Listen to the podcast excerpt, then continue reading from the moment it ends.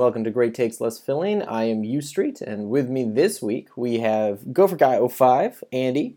Uh, Andy, we'll just get going. Today, the University of Minnesota took down the University of Maryland 34 to 16 in a game that, frankly, probably actually wasn't that close.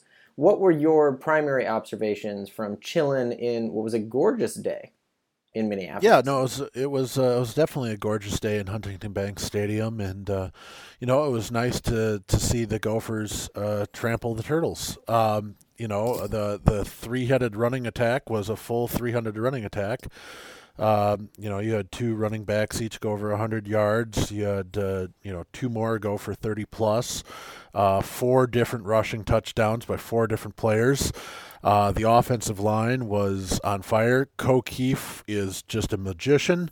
Um, yeah, all in all, it was just a, a ridiculous uh, ground game stomping of, of Maryland, and uh, that that's what you like to see when uh, when Minnesota can play exactly what they want to do, and the defense cannot stop them. And for the majority of the second half, that's exactly what happened. Minnesota, Maryland, everybody in the stadium knew exactly what Minnesota was going to do, and they did it. Maryland could not stop it. It was a vintage Glen Mason football team performance in many ways. I thought uh, Ky Thomas, 21 carries for 139 yards and a touchdown with a long of 38. Uh, Bucky Irving, 15, 105, 21, along with a reception for 28, which is why he is my offensive Necton of the game. Though realistically speaking, uh, well, unrealistically speaking, I suppose if you could have multiple Nectons, I think it's hard to not give one to every single member of the offensive line, all 3,000 or whatever players they put on. They had a fantastic game, especially in the second half, and in particular running behind the right side of that line. Uh, Big Dan, Blaise Andries, Axel Ruschmeyer. They stuck Conner Olson in there sometimes. You mentioning Ko Kieft. Uh, Brevyn Spann-Ford, when he was sort of playing as the kind of pseudo blocker, maybe going to leak out tight end, just absolutely manhandled a Maryland team. Now, admittedly, Minnesota should have won this game. Maryland down some key position players, some key skill players. Minnesota also is a more talented team than Maryland. So both of those things, in some sense, should get the win. But as has been noted before, for example, this year against Bowling Green, the fact that a team is supposed to win does not necessarily mean that they will. Uh, on defense, Andy, do you have a Necton of the week? You know, it uh, the the few times I've done this, it's been consistent, and and I mean, if you want to talk, argue about uh, one player who probably has made the greatest impact in, in his one year. Uh, Jack Gibbens has just been an absolute stud at linebacker for Minnesota this year. Again, another 10 tackles today, including one and a half for loss. Um, he was all over the place. Uh, he is he has upgraded this Gopher linebacking corps significantly. Uh, you know, Mariano Sori-Marin is definitely having a better year than he did last year. Uh, but Gibbens right next to him makes both of them better, and he is he is honestly you you'd have to say he's playing himself into position to. I mean, he's not going to be a, a, early round pick, but he keeps playing like this. There's absolutely no reason why Jack Gibbens can't be a uh, can't be a you know late second day, early third day draft pick because uh, this dude is is playing great defense for Minnesota right now, and he's uh, really. I mean, like I said, he's he's really made this linebacker corps um, arguably one of the best we've had since well, probably 2019. Yeah, Minnesota currently is second in the Big Ten in rush defense and top 10 in the country. Admittedly, some of that has to do with the competition that Minnesota has played. But nonetheless, the, the rush defense has been quite good. Uh, I will continue to give my Nectons of the week to the, the Hogs inside, in particular this week, Nyles Pinckney, uh, for, among other things, forcing a fumble early in the game uh, which was an excellent play that he made. But also, just in general, I thought Minnesota did a very good job handling Maryland's uh, rushing attack to the extent it existed. Maryland rushed the ball 23 times, only 79 yards on the day. Uh, importantly, in this game, it was a sort of PJ Fleck dream in that Minnesota had more rushing attempts than Maryland had plays, period. And so that is obviously you're going to have some things. But a lot of that did really have to do with the fact that the defense when they needed to be on the field, bar one very poor possession in the second quarter, did exactly what they were supposed to do. And that starts, as Andy, of course, mentioned the linebackers, but I'll mention the front four. If they're able not just to get pressure, which they were able to get, but also just to sort of force throws to be a little bit quicker than maybe Maryland would have wanted to to do otherwise. That was quite successful in this game. So I thought that was really impressive. Uh, I will throw out the sort of absurd question of the day, which is uh, I don't know how good Maryland's defense is. I'm inclined to think probably not very, but Minnesota now has have two sort of redshirt freshman freshman players uh, who are both really good. And given this in many ways was a Vincent uh, vintage Glen Mason performance, Andy, do you see shades of perhaps a previous duo tandem with Bucky Irving and Ky Thomas? I mean, they if they can continue to uh, improve their game for the next two or three years, I mean, it is quite amazing. And I think we need to get a massive shout out to, to Kenni Burns, the Gophers running back coach, and and uh, closed circuit to Mark Coyle. Open up your damn pocketbooks to keep this dude around in the offseason because you got to think that he's going to be highly sought after for potentially some some offensive coordinator positions or something at the at you know a MAC level or something like that. Uh, but when you think, I mean, we started out the season thinking, all right, we've got an All-American running back in, in Mo Ibrahim, and then he goes down week one. We're like, okay, well, you know, let's see what we got. And then you have Trey Potts, who at the first three games of his season is playing arguably at a at an all Big Ten pace. Um, I think you know other than and Kenneth Walker for, for Michigan State, I think Potts still is second in the Big Ten in yards per game and in in yardage. And then he goes down, and you go, okay, well, okay, we're a little worried, but let's see what we do. And I mean, to be honest, we've been not really seeing any drop off at the running back position. I mean, obviously the level of competition is has been different, um, you know, but but between Irving and and Ky Thomas, Ky Thomas had just some gorgeous, uh, you know, ankle breaking moves. If you know, took a three yard gain into a seven yard gain multiple times today, um, and and you get what you get with uh, with Williams.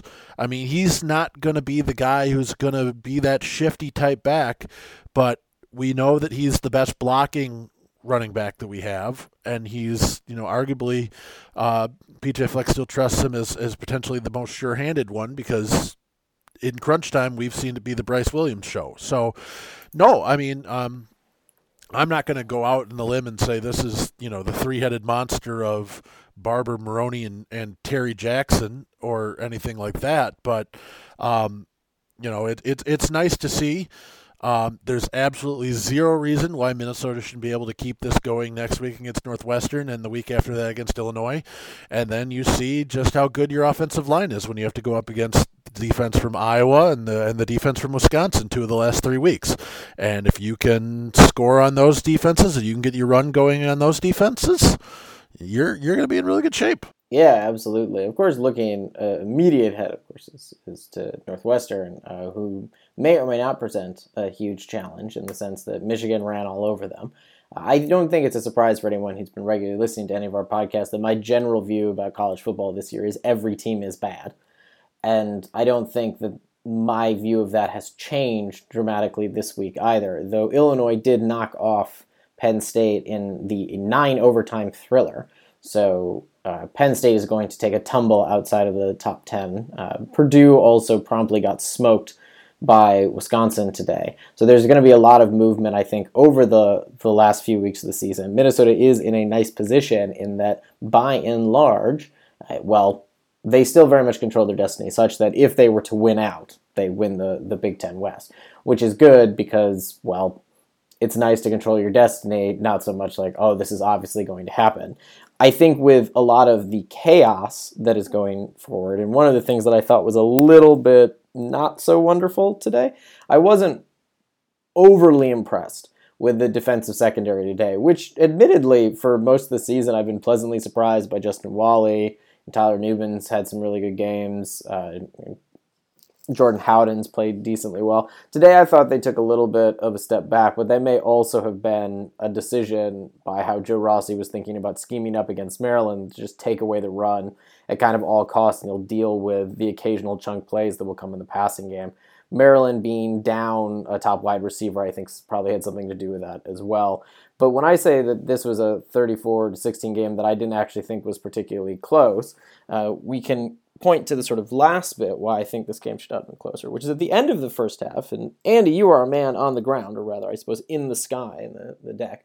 But uh, I, I heard very clearly through my television an awful lot of boos going into halftime uh, because uh, the Gopher play calling was somewhat perplexing. And for those of you uh, who didn't watch the game, I'm not totally sure why you're listening to this podcast, but what happened in the final two minutes was quite possibly one of the dumbest two minute drives I've seen in a very long period of time that ends in a long field goal attempt that is promptly blocked by Maryland because uh, somebody on the offensive line completely missed an assignment. And so Trickett was sort of left out to dry. Uh, the Gophers were booed off the field. I'm led to believe that PJ Fleck was not super thrilled about this, as he apparently led with his sort of post-game press conference about it. Uh, but for you, Andy, when you were in, in the in the field, did you boo the players? Were you were you one of the booers?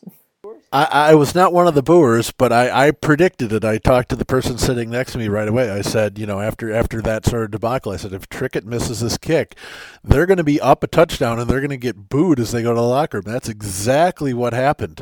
Um, yeah, I mean, i have got the drive chart up right here. I mean, Minnesota's rushing the ball. Ky Thomas did uh, two big rushes. The Gophers took a timeout with a minute nine left and the ball in the Maryland 33. Thomas then rushed for two yards. Then rushed for five yards on third and one, to got the first down. And then on first down from the 19 again, they gave it to Thomas one more time, and he went for three yards. Gophers called a timeout with 32 seconds left, their final timeout of the half. Now, one would have thought maybe you might want to rush up there and try and get a play rather than burning your last timeout with 32 seconds left. Whatever, you can make that argument. It's fine. The next play call is over. You've got second and seven from the Maryland 16 yard line, 32 seconds left in the half and you run an inside zone handoff to Thomas, which is completely stuffed, loss of four yards. I, I understand why, and then PJ Fleck even said it to Justin Guard coming off of, of the field at halftime. Said, well, they wanted to make sure they didn't get out, get knocked out of field goal range and things like that. But it's like, all right, you've got second and seven, you've got the clock stopped. Why don't you take one shot at the end zone? You've got Chris Autman-Bell who has made some ridiculous catches. You're telling me that you can't try and you know everybody loves and I say that sarcastically, the fade. You tell me you can't try and throw a fade to Autman-Bell in the corner of the end zone, and either he catches it or it goes out of bounds, and you have third down with 20 seconds left, and then you can basically, you know, run one more play and kick the field goal. I, I just I don't I don't get it. You know, so they they basically they, you know, they they get the the stuffed run, and it's third and 11 at the 20 and they've just basically run out the clock. Tanner Morgan spikes the ball, and then and then the debacle that was the the field goal block. Where, uh, to be brutally honest, the Gophers got damn lucky because if a Maryland player can pick that ball up, it's a tie game going into halftime. Oh yeah, that was how. Uh, that was absolutely. I mean, that was that was no doubt. I mean, let's put it this way: I we're very happy with the win, but if Maryland's players could hold on to the bleeping football, this game would have been a lot closer. Not only on that blocked field goal, I mean, I can't tell you how many passes Maryland dropped that should have been easy first downs or easy big gains that I mean literally hit their receivers in the chest, hit them in the hands and they just dropped it, which I mean is going to happen when you're down to your you know, you're down two top receivers, but um yeah, you know, I mean, the Gophers' uh, running game did what they needed to do, and that's great. But yes, I mean there definitely are some some things that can be cleaned up, things that can be fixed, and eventually you're going to run into a good team that's going to take advantage of it. Um, so you know, I mean, all in all, we're still pretty happy, but uh, you got to keep doing what you got to do to keep moving forward. And uh, you know, like we said, if you play well, Northwestern is eminently beatable. If you play well, Illinois is eminently beatable. Uh, Ohio State literally just went up 44 to 7 on Indiana with 30 seconds left in the second quarter. Indiana is very much beatable, even on the road. So, I mean, do what you need to do, and there's absolutely zero reason why, once again, the Big Ten West shouldn't come down to the triaxle that is Minnesota, Iowa, and Wisconsin for, you know, the third time in the last four years. Yeah, no, abs- absolutely, completely agree. And I think one of the things that is surprising, well, surprising in a bit of air quotes, but annoyance is that there is a level of conservatism with this team that when the execution is there, it's fine. In the second half, this is the first third quarter of the year that I think we would all agree they played well. So coming in the third quarter was a much solid performance. Usually that's been the Gophers' weakness this year and part of that was they still played very conservatively in the sense that they were running the ball first down, second down, third down. If they had gone for on fourth down, they probably would run the ball. They brought Cole Kramer in several times to run the ball. They were just going to keep running the ball. But this is fine because that offensive line was doing its job, and the Gopher running backs were in one on one situations making guys miss. Bucky Thomas with some phenomenal stiff arms, including his stiff arms, uh, multiple stiff arms on his touchdown run which was really great.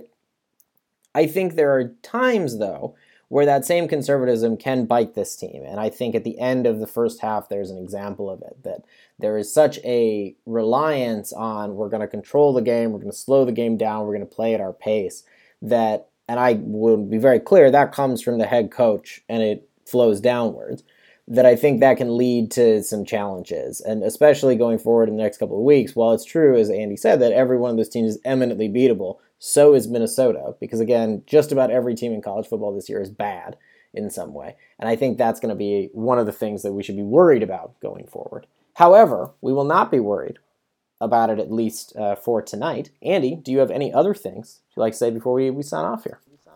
No, I mean I agree. It, it's it's you know as you said, uh, you know, this team could win or could lose any of their next few games. They just need to execute, and if they have one poor execution game, um, you know, it, it, it can get in trouble. I mean, frankly, again, as as we you know talked about earlier, it's a good thing the running game was clicking, whatever, because you compare Tanner Morgan last week to Tanner Morgan this week, and you wonder what happened. Um, last week, Tanner was was pretty sharp. This week, his first three or four passes were, um, I mean, brutal. To be to be brutally honest, it was brutal. They were behind receivers. They, you know, the Gophers didn't have a turnover, and, and they got they got a bit lucky with that. So, um, you know, it's nice that we can find way to win games when one part of the offense isn't clicking, one part of the defense isn't clicking. But, you know, they just got to keep bar- barreling down, put their nose to the grindstone because you know we may have to win ugly, we may have to win pretty, but you just got to do what you got to do to get that W up on the board. And they did that today, and we'll hope that'll continue going forward. All we can do is change our best.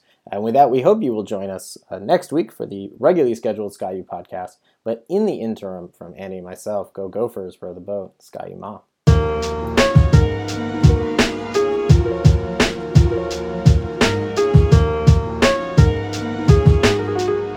Go Gophers, row the boat.